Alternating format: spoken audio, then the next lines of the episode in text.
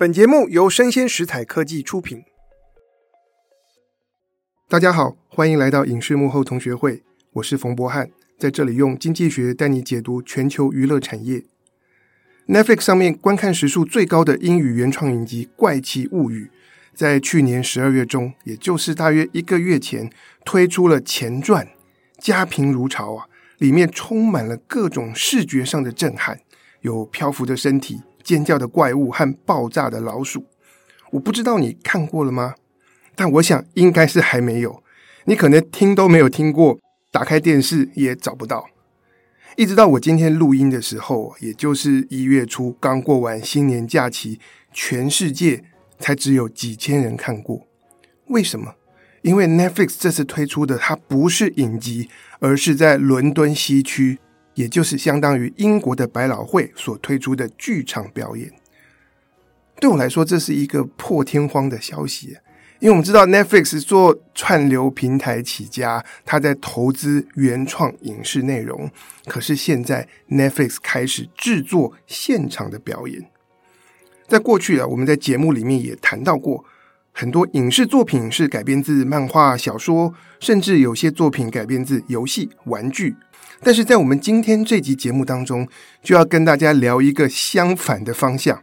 现在在好莱坞，我们正看到啊，有越来越多的原创影视作品，它不是以任何别的 IP 作为基础所发展出来，但是红了以后，被改编成各种各样的现场体验。那我们就先来看看这次《怪奇物语》的情况，之后再为大家解析其他有趣的案例。《怪奇物语》是一部科幻恐怖影集，他们的 showrunner 是杜夫兄弟。从二零一六年七月起，在 Netflix 上面播出。他的故事啊，是发生在一九八零年代印第安纳州的一个小镇，讲述有一个通往颠倒世界的传送门，在一次儿童实验当中被打开，从此啊，这个颠倒世界的事物便逐渐蔓延到整座小镇。那这次在伦敦西区所上演的前传，它叫做《The First Shadow》，讲的就是这个颠倒世界一开始是怎么形成的。因此呢，剧场的时间是回到了影集第一季最初的时间的四十年前。诶，那你说为什么 Netflix 发展前传不用影视的方式呢？像《巧克力冒险工厂》的前传就拍成一部电影嘛，甜茶版的《旺卡》。但我想这里有一个很重要的原因啊，其实创作团队的资源是有限。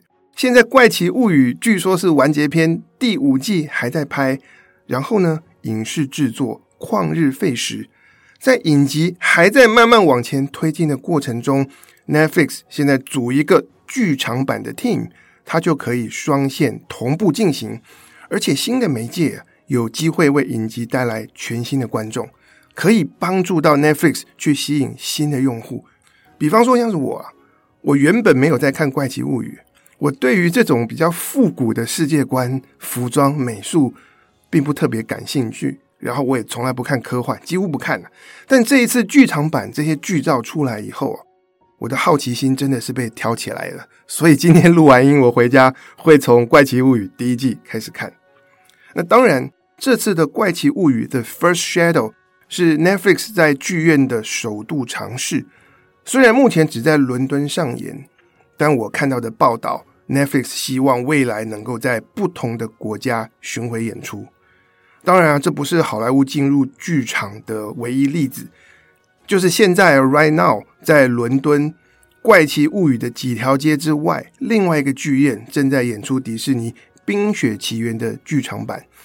我也看到预告啊。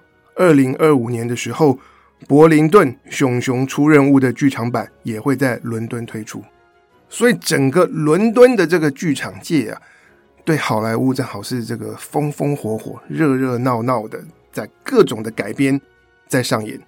然后在纽约，百老汇也准备好了，现在 Amazon Prime 也开始跨入，要将自己的原创影集改编成音乐剧。所以，我们看到好莱坞开始不断的登上舞台，然后跨入现场体验或者是实体的经济。但这概念其实并不新啊，我可以说这是影视产业的老把戏，出现了全新演绎。怎么说呢？早在一九五零年代，华特迪士尼他就画过一张图来阐释他经营迪士尼的商业模式。他说：“我们是从电影出发，一部电影的成功可以带出衍生的电视节目。那电视节目创造了观众对迪士尼乐园的需求，大家来迪士尼乐园玩，那就会买各种的周边商品。这些商品带回家，又可以帮助宣传跟刺激大家进电影院看我们的迪士尼电影。”所以，不同的商业模式、收入管道彼此是相辅相成，构成了一个环。那后来呢？其他的大片厂，像是环球影业，也在复制这个蓝图。他们根据热门的电影里面的角色去发展玩具，还有主题乐园。那么时至今日啊，这些现场体验或实体经济的东西，已经不仅仅是电影公司的副业而已了。特别是我们看到整个娱乐产业在迈向数位转型的路上啊，是很颠簸动荡的。这让好莱坞啊，他们比过去任何时候都更加的依赖云霄飞车啊、光剑啊这些现场实体的东西。举个例子啊，就在去年，迪士尼的体验事业部营业利润高达九十亿美元。这个体验事业部底下就是主管五个主题乐园。和一支游轮的船队，相较之下，我们大家常常在看的串流媒体是让迪士尼亏损二十五亿美元，所以这个实体经济让迪士尼赚钱，可是串流影音是赔钱的，到目前为止还是这样。那与此同时啊，我们刚才看到华特迪士尼它的商业模式创意引擎是什么？是电影啊，电影带动了电视节目、主题乐园的人潮。周边商品的购买，但现在电影正在陷入困境。我们如果看整个疫情之后的二零二三年，全球电影票房收入比疫情之前少了百分之二十几。但不只是这样哦，看电影的人次变少是一个更长期的趋势。在新冠疫情爆发之前，美国人平均每年去看电影三点五次。大家走进电影院，可是二十年前，公元两千年的时候，大家每年进电影院五次。所以啊，当我在翻读文献的时候，就看到早在十多年前就有人评论说，电影产业 is an industry in decline，大荧幕在逐渐衰落。那么，对于这些影视公司来讲，他们不就正是在失去吸引观众的最有利的方式吗？因此啊，好莱坞这些大片厂啊。无不卯足全力要来找新的方法娱乐观众，创造收入，所以大家都在转型。比方说，大家都在加码投资他们的游乐园，像迪士尼就在去年九月宣誓，未来十年之内，他们在游乐园和游轮的投资金额要加倍。华纳兄弟前几年也在阿布达比开设了全球最大的室内主题乐园。然后，环球影业则是会在德州建一个度假村。那去年十二月的时候，他们也宣布已经为了建游乐园在英国买地。我们前面讲的是主题乐园，但各片场啊也在发展新的娱乐方式，像是华纳兄弟上个月就在德国的科隆推出了以哈利波特为主题的魔法幻境展 （Visions of Magic），他们主打。互动式的艺术体验，其实我光从网络上面看简介，也看不出个什么名堂，但就觉得有一股莫名的魅力啊。那另外一家大片厂环球影业，他们说要在拉斯维加斯推出互动式的恐怖体验，内容当然是取材自他们自家的恐怖片，而且早从一九三一年的科学怪人，他们就开始发展。当然，这些结合新科技的东西，可能不是每一个影迷都会买单。但我们说，食衣住行娱乐啊，娱乐是殿后，吃喝是最优先。所以，这些电影公司他们现在也开始自己经营食物和饮料。那以华纳兄弟来说，你觉得他可以做什么？他们在伦敦推出了一家蝙蝠侠主题餐厅，叫做 Park Row。一顿饭有十道菜，诶，这价格有点贵啊，换算成美金是两百五十美元，所以大概折合七千六百块台币一个人。那他们还推出另外一家餐厅，叫做 Central Park。如果你有看这个情境喜剧《Friends》六人行，你就知道这是里面大家会去的咖啡馆。十一月啊，两个月前才在波士顿开张。他们不只是供应咖啡，还有一些《Friends》里面会出现的餐点呢、啊。像是 Joey 他爱吃的这个肉丸三明治，当然我们前面讲的几个例子都是华纳兄弟。你在华纳兄弟旗下就有一个主题娱乐事业部，这个部门在做什么呢？他们其实就是根据他们的影视 IP、周边商品的销售数字、网站流量、票房收入、收视率等等，去分析啊哪一些内容最适合发展成体验经济。不过讲到这个现场体验，我觉得啊，当然我现在都是在网络上看资料。我觉得最具有创新精神的公司，其实是 Netflix。他们除了前面提到的这个《怪奇物语》的剧场版前传之外，他们有举办过《纸房子》、《密室逃脱》，还有伯杰顿家族的舞会。你会想去吗？我其实蛮好奇的。而这当中有一些活动啊。他们其实是用快闪的方式举办，也就是短期推出。他说：“你现在就来，我们这活动不确定会举办多久，可能两个月之后就停掉。”所以我觉得这点很厉害啊，是利用粉丝的群众心理，因为这些活动的宣传都是借助社交网站，然后有 KOL 或者是这个 Netflix 官方，或者是参与过的这些观众，大家打卡、拍照、分享。那我们就觉得说，这个好奇心被勾起来，但是背后还有另外一种心态呀、叫做 FOMO，F-O-M-O，也就是 Fear of Missing Out。就看到说大家都去了，然后这个活动可能两个月之后就没有，那会不会我不去我就落伍，我就因此错过？所以这个粉丝的分享加上害怕错过的心态。加在一起，其实造就了这样快闪体验活动的强大魅力。那么，Netflix 现在就有一个快闪的现场体验活动，正在热闹的进行中。我其实有点想去，不过地点在洛杉矶。什么样的内容呢？鱿鱼游戏的试炼。我现在要讲的并不是前阵子 Netflix 上映的这个真人实境秀，那个是电视节目。这个鱿鱼游戏的试炼。是你可以买票入场，然后全程七十分钟的体验活动，让你可以玩六个游戏来闯关。当中有一些游戏就是取自影集，可是也有 Netflix 全新设计的游戏。然后在现场啊，当然也有这个戒备森严的这些警卫负责指挥。过关者没有奖金，但闯关失败也不会被枪毙。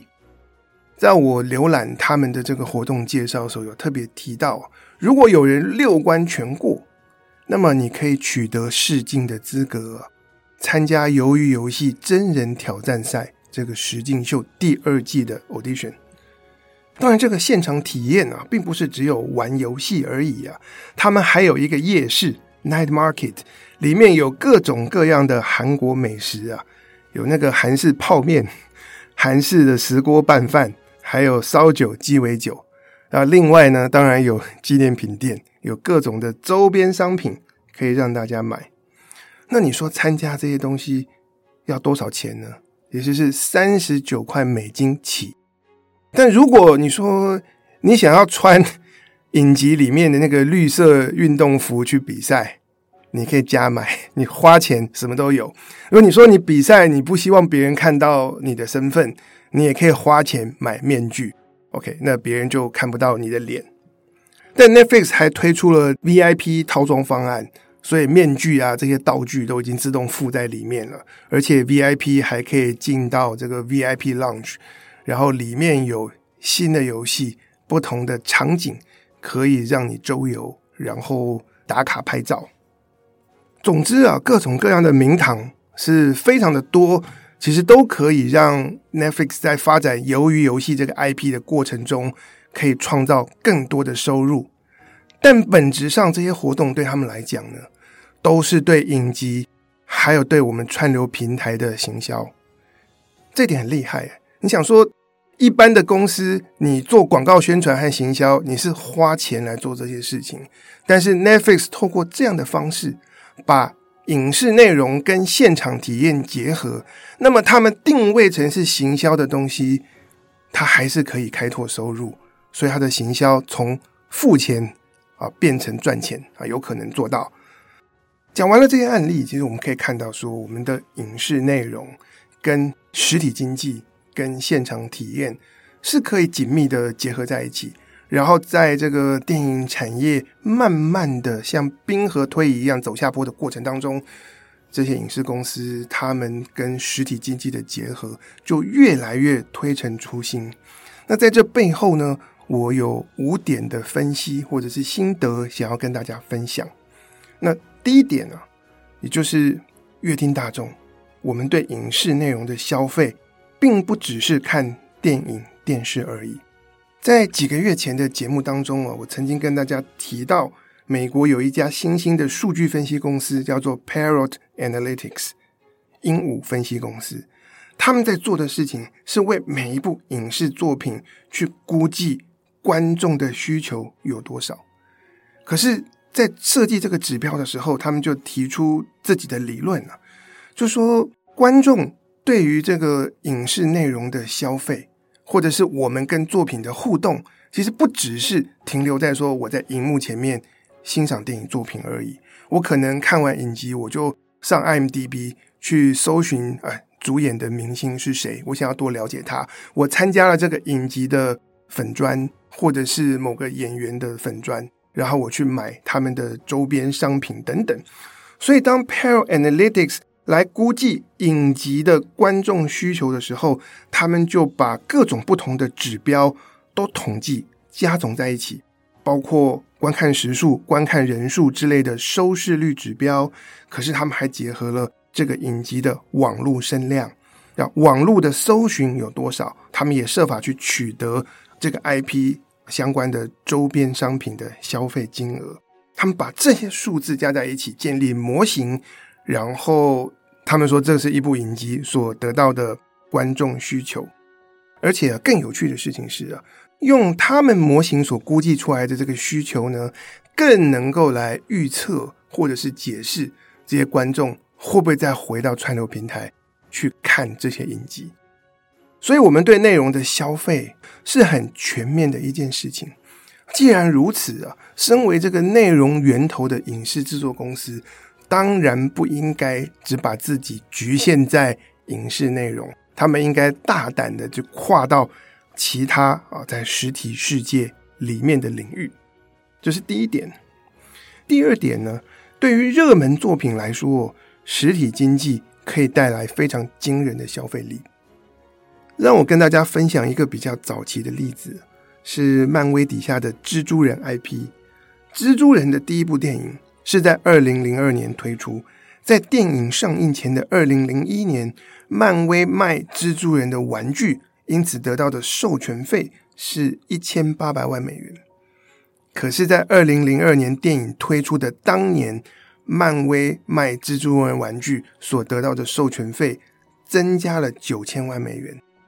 然后第三点，Netflix 很聪明啊，他们选择举办这些现场体验的时间点，刚好都是落在影集两季之间的空窗期，就是在一季影集播完之后，新一季上线之前的空档。